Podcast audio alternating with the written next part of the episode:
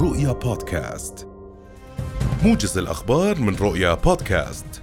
موجز الأخبار أهلا وسهلا بكم. اعتقلت قوات الاحتلال صباح اليوم مقاوما وأسيرا محررا بعد مداهمة منزله في أطراف مخيم جنين شمال الضفة الغربية المحتلة. واندلعت اشتباكات عنيفة بين مقاومين وقوات خاصة فيما دفع الاحتلال بتعزيزات كبيرة على أكثر من محور نحو جنين. ترافقها جرافة عسكرية وتركز الاقتحام على الأطراف الشمالية للمخيم. واعتلى قناصة الاحتلال البنايات المشرفة على المكان قبل أن تنسحب القوات بعد اعتقال الشاب محمد نغنية.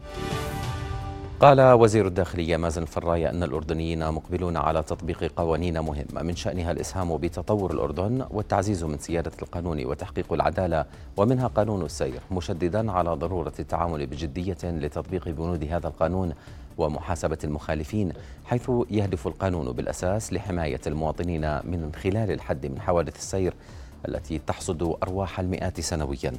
وأكد الفراية خلال زيارته لمحافظة الزرقاء ولقائه الحكام الإداريين والمجلسين الأمني والتنفيذي للمحافظة.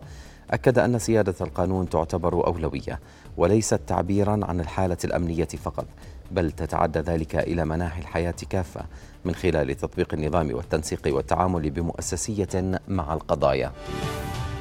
تبدأ اليوم عملية تقديم الطلبات الإلكترونية للاستفادة من المنح الخارجية المقدمة للأردن للعام الجامعي المقبل وتستمر حتى مساء السبت المقبل وفق مديرية البعثات في وزارة التعليم العالي والبحث العلمي.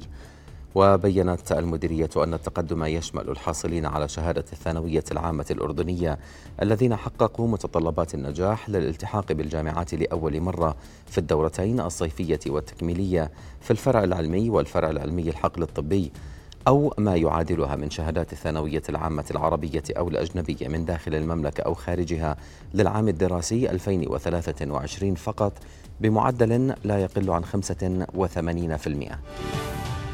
قالت وزارة الدفاع الأمريكية إنها دعت الأطراف المتقاتلة في شمال شرقي سوريا إلى التوقف عن القتال وذلك خلال لقاء لمسؤولين أمريكيين كبار من مع قادة من قوات سوريا الديمقراطية وزعماء القبائل في دير الزور ومن جانبه أعلن الرئيس التركي رجب طيب إردوغان تأييده لموقف العشائر العربية في اشتباكها مع قوات سوريا الديمقراطية التي تقودها وحدات حماية الشعب الكردية مع دخول الاشتباكات بين الجانبين يومها العاشر.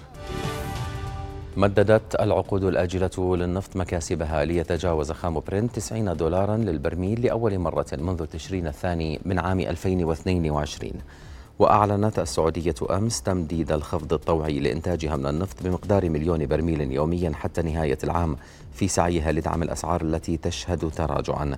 كما وأبقت روسيا أيضا على خفض صادراتها النفطية بمعدل 300 ألف برميل يوميا حتى نهاية العام الحالي. حذر البيت الأبيض كوريا الشمالية من بيع أي أسلحة لروسيا دعما لحربها في أوكرانيا وذلك في ضوء أنباء عن قمة محتملة بين الرئيس الروسي فلاديمير بوتين والزعيم الكوري الشمالي كيم جونغ أون. وقال مستشار الأمن القومي الأمريكي جيك سوليفان للصحفيين إن هذه الصفقات المحتملة ستؤدي إلى حصول روسيا على كميات كبيرة من الأسلحة خصوصا ذخيرة للمدفعية بالإضافة إلى المواد الخام لصناعات الدفاع.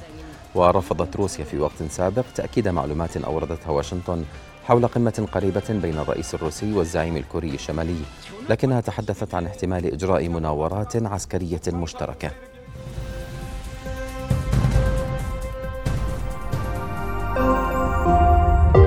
رؤيا بودكاست.